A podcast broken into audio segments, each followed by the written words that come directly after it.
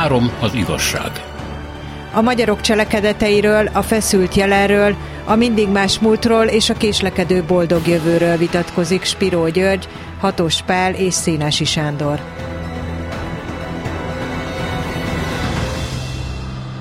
Üdvözlet az uraknak, és akkor van egy adósságunk Spiró Györggyel kapcsolatban, illetve neki van, mert már régóta mondta, hogy valamelyik adásban mondtál valamit, amivel utólag nem értettél egyet, vagy nem jól fogalmaztál, és ezt helyre akarod tenni, parancsolj. Több ilyen volt természetesen, néha hülyeségeket beszélek, elnézést. Az egyik, amire egy barátom hívta fel a figyelmemet, és teljesen igaza van, Szirmai Istvánt és Szirmai Jenőt egy mondatban emlegettem együtt, ez két külön személy, ez az egyik hibám, bocsánat. Szirmai István az egy KB titkár volt. Így ugye? Van, és a Szirmai Jenő pedig az OTP-nek az elnöke, és valahogy a Szirmai név megzavart, hogy ugyanaz. A másik, hogy az egyik adásban azt mondtam, hogy mindjárt említem annak a nagy tudósnak a nevét, aki a zsidó misztikáról írt, és magyarul is megvan a könyve, Gershom Scholemről van szó. És a harmadik pedig arra... elolvasta, úgy látom. Igen, én nagy lelkes Scholem olvasó vagyok. Nagyszerű szerző, csodálatos. És a harmadik pedig, hogy erre én magam rögtön adás után rájöttem, hogy Németh Lászlónak nem a Széchenyi című drámáját játszották ki 1956. szeptemberében, hanem a Galileit. Aha. Bocsánat. Hát akkor meg volt a gyónás, köszönjük szépen. Van egy napi koptatású fogalom, erről szeretném, ha beszélnénk. Ez valami olyan fajta fogalom, amiről Esterházi Péter annak idején azt írta, hogy ha valaki még egyszer leírja és kimondja, akkor az büntetést fizet. Ez az Európa szó volt, ugye akkor voltunk a csatlakozás előtt, és minden nap leírták az újságírók, hogy megyünk Európa felé, vonulunk, menetelünk, marsolunk Európa felé, stb. De a szó, amit szintén napi koptatású fogalomként használunk, és amiről most szeretném, ha beszélnénk, az a keresztény, vagy kereszténység. Ez mindenben szerepel, egyébként mondjuk, ha ilyen politikai vitákról, harcokról beszélünk, akkor az ellenzék is épp úgy ezt egy ilyen, nem tudom, valami mérceként használva kéri számon a kormányzaton vagy a kormányfőn, mint amelyen gyakorisággal a kormánytagok, a Fidesz, a jobb oldal használja és koptatja ugyanezt a fogalmat. Lehet, hogy csak nekem van ebből sok, mert úgy érzem, ami az Európa esetében Esterházinak eszébe jutott, itt is ugyanarról van szó, egy végtelen kiürülésről tudnélik. Hogy már nem tudjuk, hogy miről beszélünk. De lehet, hogy nincs igazam. Várom a véleményüket. Hát az, hogy keresztény, nagy történet. Ez az elmúlt 2000 évnek talán a legnagyobb történelme. Mindenképpen a legnagyobb forradalom, amire így visszamenőleg rálátásunk lehet. Hát most 10 év múlva lesz körülbelül 2000 éve, hogy Jézus Krisztus keresztre feszítették. És hát az, hogy azóta lett ebből egy ekkora világvallás, aminek aztán millió ága boga is van, az azt jelenti, hogy valamilyen módon az az alap, amire ez a vallás felépült, az változatlanul eleven. Ez független attól egyébként, hogy az ember hívő vagy nem hívő, és hogy valamilyen vallás gyakorol vagy nem gyakorol, mert ez az egész európai és a nyugati világnak mégiscsak az alapja volt. Hozzá kell persze tennem, hogy a politikai kereszténység és a hitbéli kereszténység az azért nem ugyanaz, noha az egyház, és itt a katolikus egyházat kell ezen elsősorban érteni, az egyszerre szellemi, lelki és világi intézmény. Most már nincsen saját katonassága, csak a svájci gárdisták, de azon kívül a gazdasági és egyéb hatalma, világi hatalma az változatlan óriási. Na most, amikor ma kereszténységről beszélnek, mondjuk Kelet-Európában, akkor ezt úgy teszik, hogy merőben politikailag használják a fogalmat, és ez nem biztos, hogy az egyházaknak annyira tetszik. Mert az elhivatott egyházfiak, akármilyen keresztény felekezethez tartoznak is, ők azért elég pontosan tudják, hogy ez a vallás, és a hívőknek a lelki és szellemi, olykor anyagi ápolása, az mivel jár és mit jelent. És az alapvetően nem politikai jellegű feladat. Hatós Pál. Hát azt hiszem, hogy tényleg a legnagyobb történet, ez Spiró György ragyogóan fogalmazta meg ismét ezt a dolgot, de egy olyan történet, ami kimeríthetetlen éppen, ezért én egy kicsit szűkíteném is. Miért problémás mondjuk a keresztény Magyarország eszméje? Azért, mert a keresztény Magyarország eszméjében egy borzalmas összecsuklás, összeomlás és genocidium történt. A magyar állam úgy érezte, hogy kizárhatja fokozatosan a kebeléből azokat, akiket nem sorol be a keresztény Magyarország fiai közé, vagy lányai közé, és aztán több százezerüknek még az életét is elvette, vagy segítkezett, hogy elvegyék az életét. És ez a történet, ez friss történet. Ez kevesebb, mint 100 éves, és rengeteg magyar él, aki ennek az áldozata, és akinek ezért a kereszténységről sok jó nem juthat eszébe. De nem feltétlenül csak emiatt problémás a keresztény szó, hanem azért is, amiért általános. Mindaz, ami általánosként felettünk van, alkalmas arra, hogy mint keret kivívja a lázadást. És ilyen értelemben sokszor hivatkozunk a szekularizációra, újabb és újabb nemzedékek mondják el, hogy gyerekkoromban vallásos voltam, keresztény voltam, de most már nem vagyok az, esetleg egyénileg hiszek, stb. Stb. Azt egyébként elfelejtik mondani, hogy általában időskorukban újra keresztények lesznek, vagy újra vallásosak lesznek, tehát én azt érzem, hogy van egy ilyen pszichológiai dinamikája is a vallásosságnak, vagy kereszténységnek, hiszen Magyarországon azért döntően ilyen vagy olyan kereszténység lehet csatlakozni, és ez sem lényegtelen, hogy Magyarországon lehet ilyen vagy olyan keresztény. Tehát, hogy ez is egyfajta unikum, hasonló Svájchoz, hasonló Németországhoz, de például eltérő Olaszországtól, vagy Lengyelországtól, hogy nálunk a kereszténységnek intézményes, pluralizációs léte fennmaradt. Tehát, hogy van egy nagyon is számottevő református egyház, evangélikus egyház, más protestáns egyházak, kisegyház, miközben Lengyelországban, vagy akár Franciaországban a protestáns jelenlét, ki gondolná, hogy a Peugeot-nak is ugye egy francia protestáns volt az alapítója, tehát, hogy a más országokban a protestáns jelenlét az kuriózum. Tehát ez is egy elgondolkodtató dolog, már csak azért is, mert mondjuk a két világháború között a saját családtörténetemben is voltak nagy válságok, hogy azok a lóformátusok, meg egyebek, tehát, hogy... Lóformátus? Hát a református, lóformátus, a többi, tehát, hogy nekem is vannak református őseim, akik kényszerűen lettek katolikusok, hiszen a házassági reverzálist meg kellett adni ahhoz, hogy minden rendben legyen. Ez szerencsére ez eltűnt, de a kereszténység nem tűnt el. Ez nekem egy nagyon fontos dolog, és nagyon sokan félreértik azt, hogyha a kereszténységet kvázi a vallásgyakorlással azonosítják, mert az, hogy hányan mennek templomba, az csak egy rész. Lehet, hogy jóval kevesebben mennek, mint mondjuk 50 évvel ezelőtt, sőt bizonyosan, de abban is bizonyos vagyok, hogy vagy mondjuk 70-80 évvel jóval többen mentek templomba, mint mondjuk 150 évvel ezelőtt.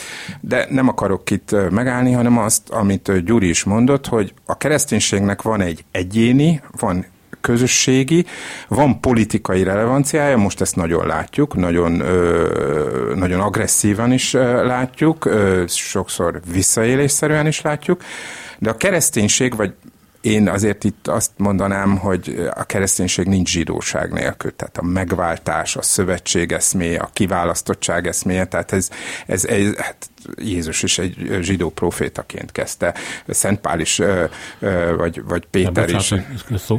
De a kereszténység zsidó találmány. Így van, pontosan, abszolút. Az evangéliumok írója mind zsidó volt. És az összes apostol is mind zsidó volt. Arra beszél, hogy a Márk evangélium az egyenesen a római zsidó keresztény gyülekezethez íródott. Igen, tehát éppen ezért azt mondanám, hogy nem fogunk soha megszabadulni ettől, hiszen a nyelvünk az mélyen átitatott ettől a nyelvtől, a zsidó-keresztény nyelvtől, a benne foglalt univerzalitás igénytől, a kiválasztottságnak egyszerre felszabadító és egyszerre represszív tapasztalatától egyszerűen nem lehet.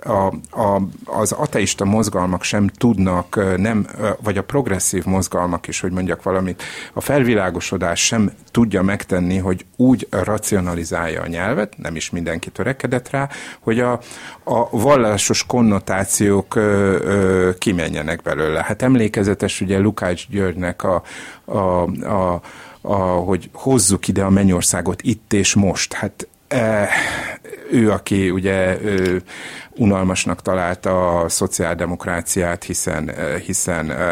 hiszen annyira ugye pozitivista, unalmas világnézeten alapul. Tehát, hogy én azt gondolom, hogy a kereszténység valami olyasmi, itt és most Európában, vagy az észak-atlanti világban, sőt, Dél-Amerikában, de globálisan is, ami ameddig ember lesz, elkíséri őket. Tehát én mindig viccesen nézem, amikor azt mondom, hogy az egyház válságban van. Hát mióta nem volt válságban? Már ugye az apostolok is egymással veszekedtek, Péter és Pál és Jakab, tehát válságot válságra halmoz. Én azt gondolom, hogy az ember homoreligiózus, tehát hogy vallásos ember, és ettől ez meghatározza a társadalmi létét. Jól értem, akkor zuhanó repülőjében ugye már mindenki. Na, erre később kitérjünk vissza erre a felvilágosodás dologra, csak azt szeretném önöktől megkérdezni, hogy amikor azt mondom, hogy ki a keresztény, mit mondanak erre? Mert beszéltünk arról, hogy van 2000 év. Beszéltünk arról, hogy vannak különféle, hát jól felépített, ilyen-olyan módon működő struktúrák, amikben a kereszténység megnyilvánul. Van ennek egy politikai része, ennek van politikai képviselete, volt is, ugye már legalább 150 éve van ez. De mit jelent ez, amikor egy hétköznapi ember azt mondja, hogy én keresztény vagyok? Mire gondolhat?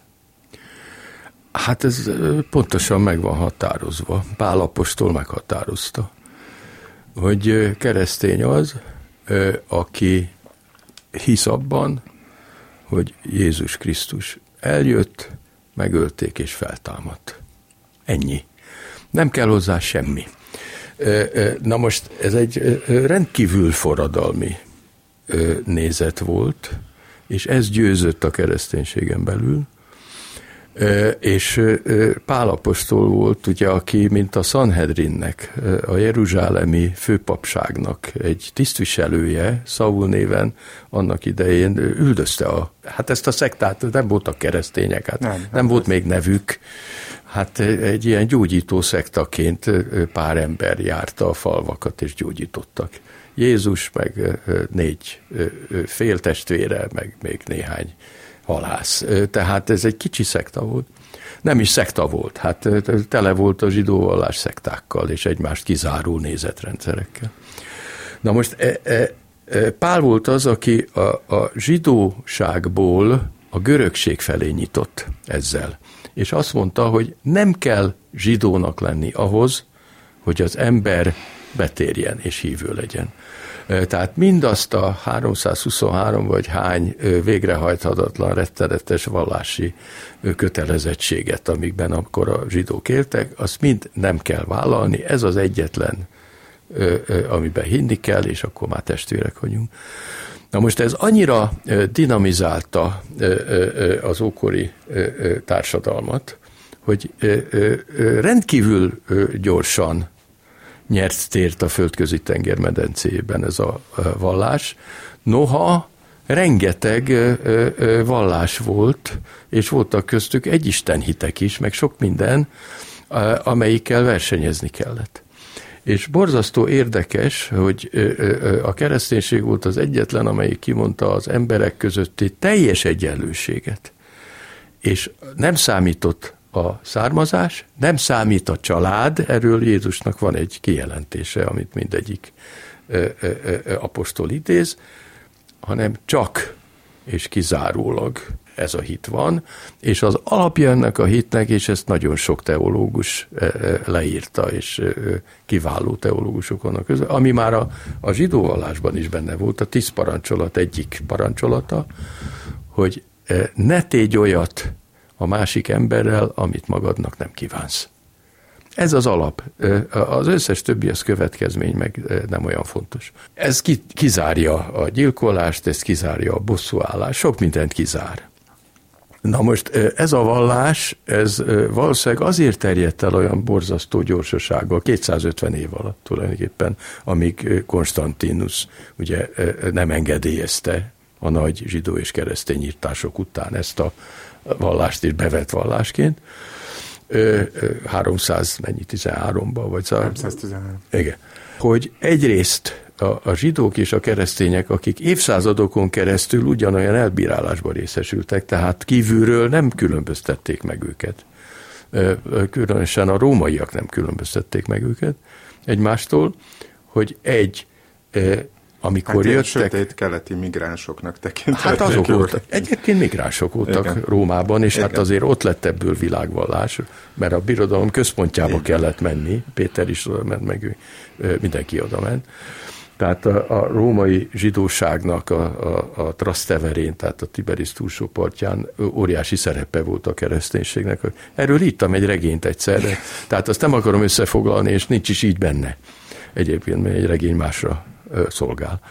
Tehát az egyik, amit kimutattak a tudósok, az volt, hogy ez a vallás volt, tehát a zsidók és a keresztények, akik a betegeket nem hagyták magukra.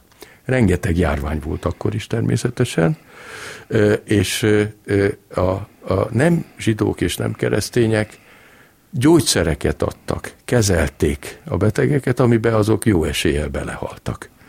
Na most a zsidók és a keresztények nem adtak gyógyszert, tehát aki túl tudta élni, az túl is élhette, viszont adtak nekik enni, inni. Ez az egyik ok. Tehát minden ilyen nagy járvány után exponenciálisan nőtt a zsidó keresztények száma. A másik, hogy nem tettek ki gyereket. Ez egy döntő különbség a görög-római mindenféle vallásokkal szemben, hogy ugyanis a lányoktól akkor is meg akartak szabadulni, mert hát nem voltak jog semmire, ugye, csak a kenyeret fogyasztották, és alsóbrendű lényeknek számítottak, mint ahogy nagyon sok helyen ma is. És a zsidók és a keresztények, főleg a keresztények egyébként, és ez az egyik nagyon nagy forradalmi tettük, egyenragúnak tekintették a nőket, a zsidó kevésbé, de a keresztények teljesen, és nem tették ki őket, tehát életben maradtak, és ez is növelte a termékenységet. Tehát az egyenrangúság, ugye erre mondták korábban, hogy a rabszolgák vallása.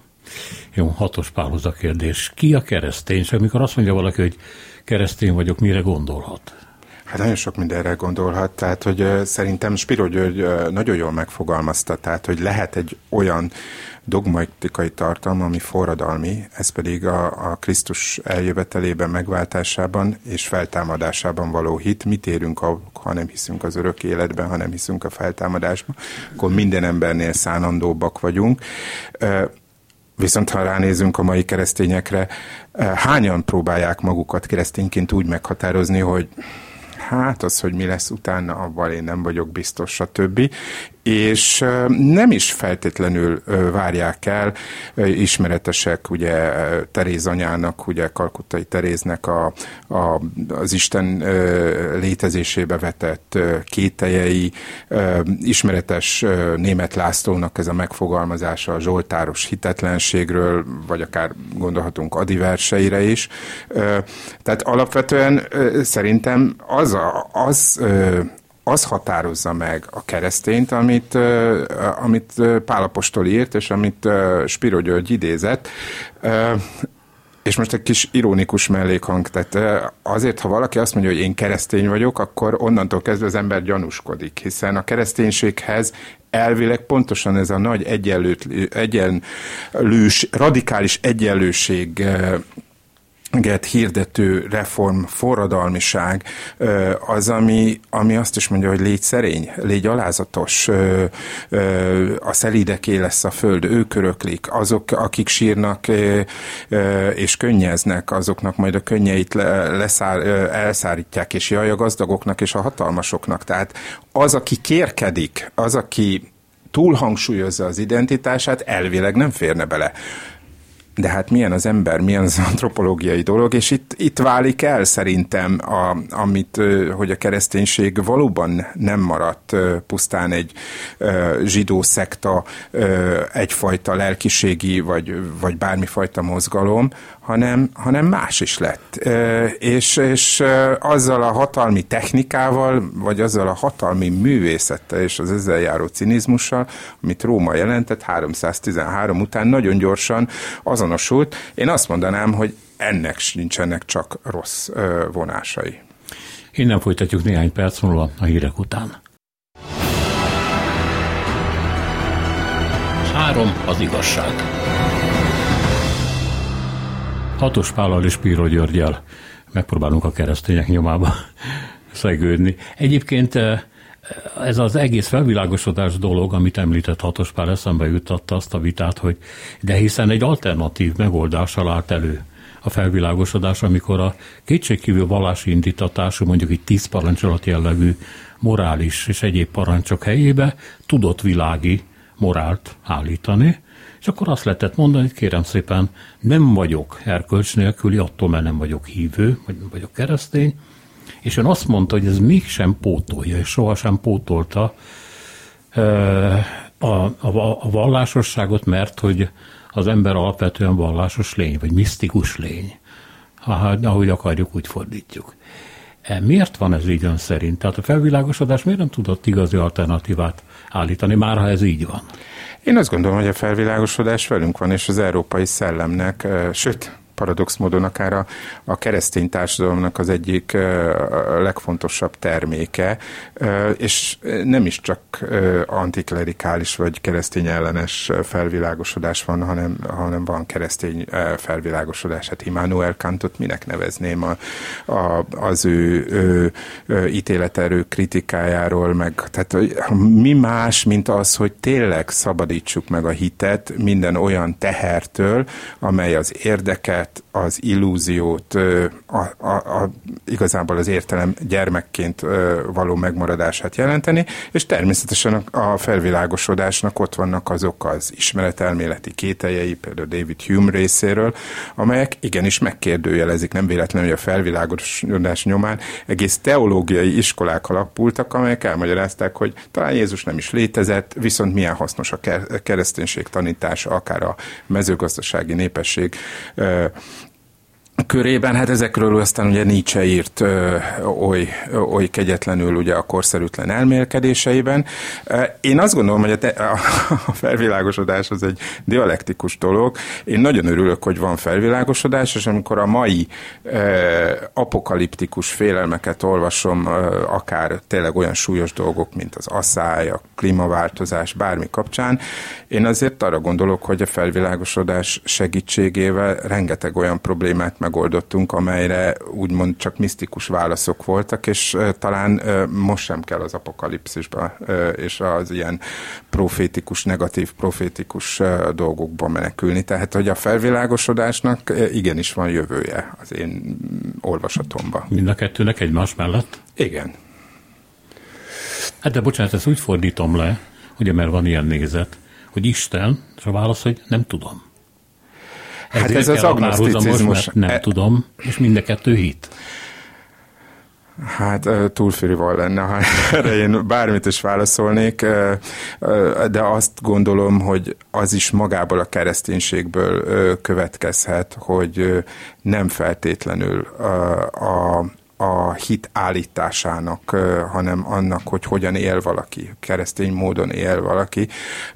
Tehát ugye, hogy kiket állít majd az ítélő bíró jobbjára és baljára. Éheztem és enni adtatok, szomjaztam és inni adtatok, mezítelen voltam és felruháztatok. Hát ez egy alapvetően egy olyan dolog, ami hiába mondod magadról, hogy ez vagy az vagy amaz vagy, ez nem elég, ez kevés. Sőt, ez akár a kárhozatra is vezet téged, szemben azzal, aki esetleg nem mond magáról semmit, viszont úgy cselekszik, mint ahogy a teremtője azt a parancsolatokba adta. Tehát hihetetlen paradoxonok vannak ebben az egész dologban, és szerintem ezért élő ez a sztori.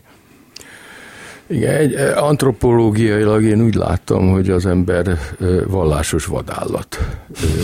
És ezt már leírtam egy regényben is, meg egyszer-kétszer elmondtam, hogy ezt úgy mondom, hogy én nem vagyok hívő, de hát arra a következtetésre kellett jutnom, hogy hát igen, az ember nincs meg hit és vallás nélkül. És hát ennek az... azért, mert meghal? Igen, ez a, persze, hát mindennek az alapja a halálfélelem. Az egyénnek a rettegése a haláltól, és hát erre kitűnő szociológiai felmérések is vannak, hogy miért válnak az emberek vallásossá felnőtt korukban, miért csatlakoznak szektákhoz. Egyrészt a társaságért, mert egyedül vannak, másrészt pedig a halálfélelem miatt. És érdekes módon, amikor 10-20 év múlva megismétlik ugyanezekkel az emberekkel ezeket a vizsgálatokat, akkor az derül ki, hogy akkor már nem ez van az első helyen, hanem az Isten, és akkor elkezdenek ilyen vallásos képzeteket mondani, holott nem ez volt az elsődleges, nem azért csatlakoztak egy társasághoz. Tehát ez alapvető ösztöne, a társasági ösztön és a halálfélelem az, ami hát minden nagy világvallásnak az alapja. Hát amiben ez nincs benne, amire nem ad választ egy világvallás, az nem is lesz világvallás. Na most az, hogy a felvilágosodás után, amelyik ugye a ráció győzelme volt, a hit felett és az irracionalizmus felett elvileg. Eltelt 50 év, és az 1840-es években elkezdtek vallásokat alapítani. Ez egy nagyon érdekes dolog, és meg is maradtak. Például a mormon vallást akkor alapítják, 1842 talán, akkor világvallás lett. Akkor alapítják a bahaizmust, az is világvallás lett, és akkor alapítják a kommunizmust, az is világvallás lett. Tehát ez a Lukács György hasonlat, ez teljesen stimmel, mert ott megfordul a dolog, tehát nem a túlvilágon, hanem ezen a földön lesz, ezen a világon lesz már a paradicsom, de meg lesz. Ez ugyanolyan vallásos képzet a maga módján. És én úgy is tekintem, hogy a kommunizmus az a kereszténység egyik ága. Na most a problémák abból adódnak, hogy az egyes ember igényeit is ki kell elégíteni, meg a társadalmi igényeket is ki kell elégíteni. Tehát amikor a vallás segíti az életet, akkor teljes mértékben elfogadható, és amikor akadályozza, akkor nem lehet elfogadni. Húha, itt van egy jó kérdés. Egy percet kérek, mert picit hosszabb leszek. Kérdés. Miért van az, hogy az ember az egyházak jelentős részét mindig a jobb oldalon találja meg?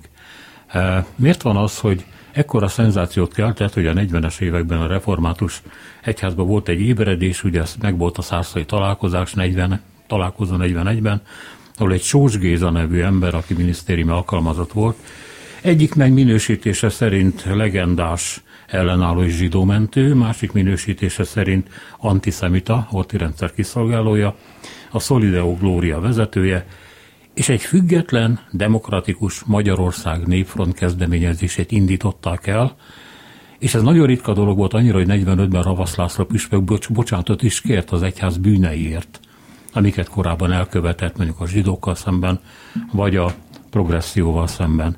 Ott van 68, hogy ugorjak egy nagyot. 68-ban a szeretet parancsa nem csak egy hippi mozgalom, hanem megjelenik a Jézus Krisztus szuperszárban. Én nem tartom véletlennek, hogy akkor írták meg. És mégis az egyházak elég jelentős része ezt a tulajdonképpen elég baloldalinak mondható 60-as évek mozgalmát gyűlöli. Tulajdonképpen megrontásnak tartja, és ha megnézzük, minden jobboldali vagy szélső jobboldali elem, legyen az egyébként papok, vagy legyenek politikusok, legszívesebben beszántanák a nyomait is ennek az egész hippi kultúrának, ifjúsági kultúrának. Tehát a kérdés, igaz-e, hogy az egyházak mindig jobboldaliak, és mi ennek az oka? Én még az előzővel egy kicsit összefüggésben azt mondanám, hogy az egyháznak, amelyik ugye úgy gondol magára, mint a hit letéteményesére, mindig nagyon problematikus volt a viszonya a tudománnyal.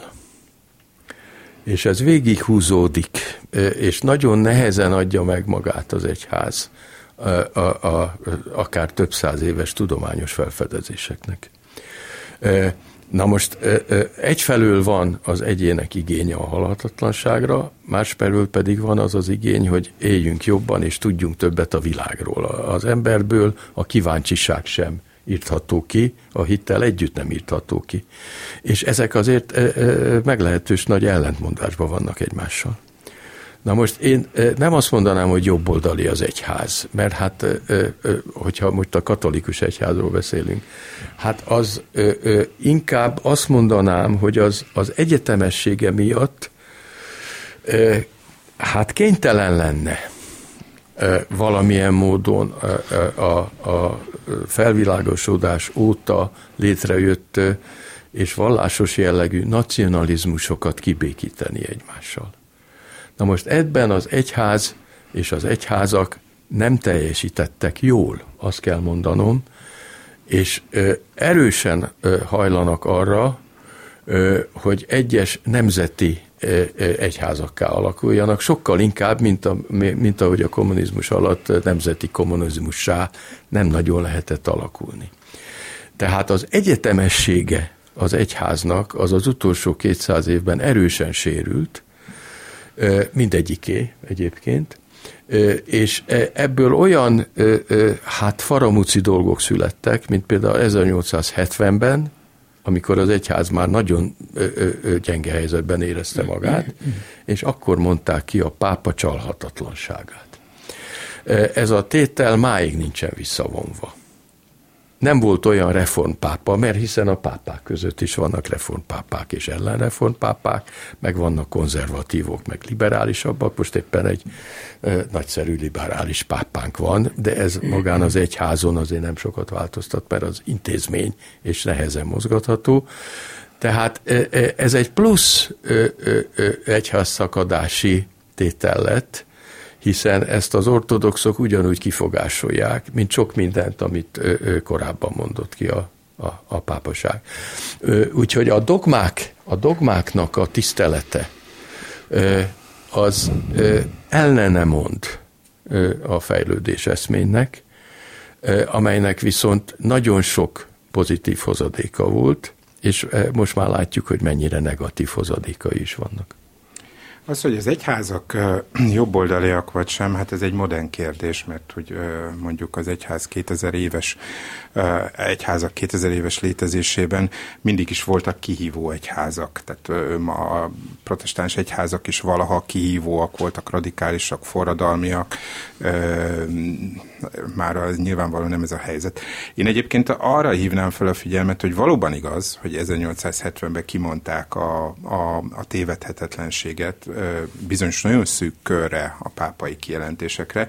Azóta egyszer élt vele egyetlen pápa, és többször nem, viszont a 20. században egy nagyon meglepő dolog következett be, és ez pedig ugye a második vatikáni zsinat, de ezt megelőzte az ökumenikus mozgalom, a protestáns egyházak esetében az egyházak világtanácsa megalakítása, amely olyan témákat tett magáévá, amelyek a baloldalon jelentkeztek. Tehát az atomháború fenyegetettsége, kelet-nyugat közeledése, a kolonializmus felszámolása, és ezzel párhuzamosan ugye megbélyegzése ugye mondjuk a franciák algériai szerepvállalásának, az angolok indiai bűneinek, stb. És ezt végső soron ez zárta le a második Vatikánum, amely egy dogmatikailag is egy nagyon-nagyon jelentős, és liturgiailag is nagyon jelentős reformot hajtott végre, szembemiséző oltárokat hozott létre, és az egyházat Isten vándorló népeként, azaz közösségként határozta meg, és ugye nem az van, hogy a tételezett mennyország felé fordul a pap háttal, hanem egyfajta immanens közösségként értelmezi át, és ez egy máig nem lezárt folyamat, amely elindult, és amelyről hajlamosak vagyunk elfeledkezni, és valóban az is igaz, hogy a helyi egyházak nagyon sokszor engednek a nacionalizmus kísértésének, amely végtelenül logikus, hiszen a híveik adott nyelven beszélnek. Önmagában az a reform is, hogy ugye az egyetemes latint eltörölték a liturgia nyelveként, és ehelyett nemzeti nyelveket hozott, megerősítette a nacionalizmust. és határvidékeken, most ukrán legyen a misézés nyelve, vagy lengyel, magyar legyen, vagy román, bizony nagyon keserű és keserves ellentéteket hozott az egyházon belül is. Tehát, hogy ez egy olyan seb, vagy olyan, legyünk stílusosak, kereszt az egyházakon belül is, amelyel állandóan szembesülnek, hogy nekik univerzális igényük van, de mindig nemzeti, vagy akár szűkebb csoportközösségi érdekeket kell kielégíteniük. Hát ebben élünk, tehát jobboldaliak, nem jobboldaliak? Én nem tudnám ezt eldönteni. És mi van a 60-as években? Bocsánat, hogy ennyire makacsul visszatérek, mert nekem az én eszmélés, én nem tartozom a 60-as évek korosztályához, csak nekem nagyon kisgyerekként ez egy ilyen nagyon fontos dolog volt valamiért, így beakadt. Hogy ott nem nacionalizmusról volt szó, ez egy Európán végig söprő ifjúsági mozgalom volt, amit utólag és akkor is az egyházak utáltak. Mi bajuk volt vele? Én nem azt látom, hogy az egyházak pontosan asszimilálták azt az antropológiai optimizmust, és a belső konzervatív köztudatban nem nagyon ismert kritikák pont ezt, hogy a korszellemmel való azonosulást, ezt hányják a szemére egyébként például Ferenc pápának is, aki egyébként dogmatikailag meglehetősen konzervatív.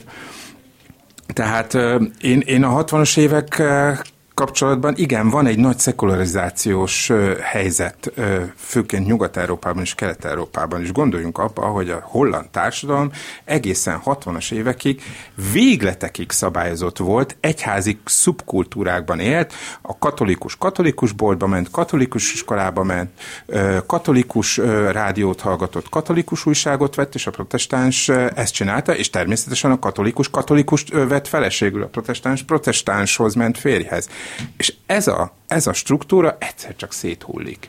Teljesen széthullik. Hollandiában leglátványosabban, Németországban is, illetve hát, hogy az Egyesült Királyságban, főképpen az anglikán vallás, az írek tartják meg. Miért van ez? Én azt gondolom egyébként, hogy a 60-as években van valóban egy ilyen nagy bizalom, olyan teológusok is, főképp a francia teológusok arról beszélnek, hogy ami van, azzal most már nem érdemes szembeszállni az egyháznak. Ami van, az a növekedés válsága. Hol vagyunk ettől az optimizmustól? Hol vagyunk ma már bármiképpen is, ami a 60-as években, hogy ugye az ember holdra száll. Manapság az, hogy Elon Musk közé teszi, hogy nem sokára Marson vagyunk, eltölt olyan lelkesedéssel az emberiséget, vagy egy részét, mint a 60-as éveknek a nagy tudományos felfedezései, az űrkutatás, meg egyébek. A fényes jövőt látták, igen. És akkor mondok egy paradoxont, Lengyelországról van szó.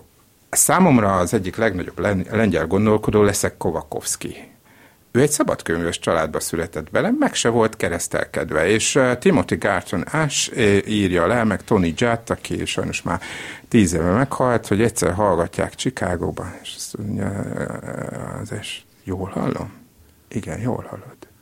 Istenről beszél. Igen. Istenről beszél, és egyébként soha nem keresztelkedett meg, de olyan csodálatos könyveket írt, és filozófiailag egy olyan lengyel, aki szabadkönyves ősöktől, vagy apától származik, aki egyébként ugye az 50-es évek elején részt vett a lengyel szellemi élet gleisaltolásában, lelkes marxista volt, és akit 68-ban ugye zsidó felesége miatt gyakorlatilag elüldöztek Lengyelországba, mert azért ugye ezt se felejtsük el, hogy ugye 68-ban egy államilag gerjesztett antiszemitizmus rengeteg... Mocsártábornok volt valamilyen népbukkant fölben. Igen. Tett ki. És ez a Leszek Kołakowski, aki egyébként pontosan a nonkonformista keresztény és misztikus mozgalmakról írt egy hatalmas könyvet, először lengyelül, 600 oldal, és én franciául olvastam, mutatja meg azt, hogy igen, itt van a szekularizáció, itt van a ráció, és aztán vannak utak visszafelé, és amilyen utak elvezetnek a kereszténységtől, és szabálytalanok, ugyanannyira szabálytalanok azok is, amelyek visszafelé vezetnek. Éppen ebben rejlik a kereszténységnek, vagy bármelyik vallásnak. Én azt gondolom egyébként a zsidóság sokszínűsége is, a reform zsidóságtól elkezdve az ortodoxiáig, Kevéssé látjuk ezt mondjuk a harmadik nagy Európában jelenlő világvallás, az iszlám tekintetében, bár ott is van. Ez valahogy nem tudott olyan szellemi nyomot hagyni, hogy méltóképpen foglalkozzunk vele. Hát ugye itt az egyisten hitek azok rokonok egymással. Hát mindnyájan Ábrahám fiai vagyunk. Igen, de nem csak a Bibliában van ez leírva, hanem hát gyakorlatilag is látjuk, hogy a keresztény egyház az zsidó szektaként kezdi, vagy zsidó csoportosulásként kezdi a sok egyéb csoportosulás között, és hát a mohamedán vallás pedig hát mind a kettőből merít, és Jézus is profétájuk a mohamedánoknak. Nincs mohamedán vallás, muszlim van. Jó, mindegy, hogy hívjuk, igen, meg rögtön szunita és séta. Nem Mohamed a... Jó, de jó, magyarul teljesen mindegy, hogy mit mondunk, mert ugyanazt értjük rajta. Óriási tudósok vannak, akik erről kitűnő magyar könyveket. Hát én nem vagyok egy Vidrányi Katalin például, hogy az összes egyházatját kívülről idézzem, meg sok kitűnő magyar tudós volt, Goldziher, Ignáctól kezdve máig nagyszerű szerzők vannak, akik megmondhatnák, maiak meg is mondják egyébként, és meg is jelennek ezek a könyvek, hogy mi volt és miféle dolog ez az iszlám, és hogy hány ága boga van. Természetesen minden nagy világvallásnak rengeteg. És annak még előtte vagyunk egyébként, hogy elkövetkezzen a bevándorlásnak, az Európába való bevándorlásnak az a foka, amikor az iszlám szellemileg is, meg hitbélileg is keveredni fog a kereszténységgel. Ettől most minden keresztény fél egyébként, vagy a legtöbben félnek, hát pedig miután a vallás gyökerei igen-igen hasonlók, és a struktúrája a gondolkodásnak az az egyisten hit, tehát ez előbb-utóbb be fog következni. Ezt azért előre, hát pár száz év. Ilyet én még nem hallottam valóban. Ez várható. Muszlim. Persze, ez várható. Hát nyilván, hogyha az eddigi vallásos világtörténetet nézzük, akkor ez fog következni. Mert mindig valamilyen szinkretizmusba éltek az emberek, és a keresztény vallásba pedig beszivárgott elég hamar a görög-római sokistenhit. Hát tele van sokistenhit emlékekkel a kereszténység. Hát ezt például a protestánsok nehezményezik is. Ugye náluk nincsenek apószentek. Már ide kevésbé. Igen, de mondjuk az unitáriás. Szóval rengeteg kérdés merül föl, hogy egy istenhitről van a szó, ugye a Szent Háromságot emlegetve, vagy nem. Hát inkább hajlik ez a dolog a politeizmus felé, szerintem. Na most itt természetesen ezek a vallásos képzetek, meg a filozófiai képzetek, azok szoktak egymással keveredni. 68 azért külön eset, mert amit mi itt láttunk Magyarországon, ahol nem volt 68, az többféle mozgalomnak a vélt egysége volt. De teljesen másról szólt Amerikában 68, másról szólt Franciaországban, másról szólt Lengyelországban, ahol mindössze egy diák tüntetés volt, és utána kiűzték a zsidókat, és másról Jugoszláviába, amivel megkezdődött Jugoszlávia szétesése. Tehát itt mi összemosunk egy csomó képzetet, ami a valóságban nem úgy zajlott le. De most nem akarok 68-ra az egyházról szólva kitérni, mert az egyház ezért sem nagyon foglalkozott 68-ra, mert nem volt érdemes. Ők ezer években mérik az időt, és nem évtizedekben vagy évszázadban. Mi meg most élünk. Hatós Pál, van szép, egészséges 2 perce. Hát nem tudom, hát ugye Nietzsche pontosan azért bírálta a kereszténységet, és olyan gyilkos kritikával illette, mert hogy a gyengék és a betegek vallása, amely megakadályozza, hogy az erősek érvényre juttatását, az új ember megszületését. Mostanában jártam ott a felső Engadin völgyben, és alkalmam volt azt a sziklát megnézni, ahol ezeket a rögeszméit tényleg olyan fenséges környezetbe kifejezte. Egyetlen szó. A politikai kereszténység nyilvánvaló szerepet játszott a témaválasztásban, a mai műsorban. Igen, lehet és kell is kritizálni, hiszen minden politikai felhasználása a vallásnak instrumentalizáció, megosztásra törekszik, és ezért igazából előbb-utóbb hiteltelen lesz. Ugyanakkor elidegeníthetetlen joga mindenkinek, hogy a saját meggyőződése szerint formálja a politikai cselekvését. Ebből a paradoxonból szerintem nincs menekülés. Ez az én egészséges válaszom. Köszönöm szépen Spiró Györgynek, Hatós Pálnak. Itt a mai műsor vége. Selmec János szerkesztette a műsort. A műsorvezető Szénási Sándor volt. Köszönjük a figyelmüket. Találkozunk egy hét múlva, hétfőn, 3 órakor.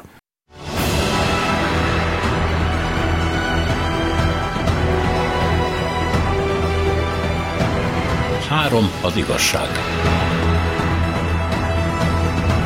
Szénási Sándor műsorát hallották.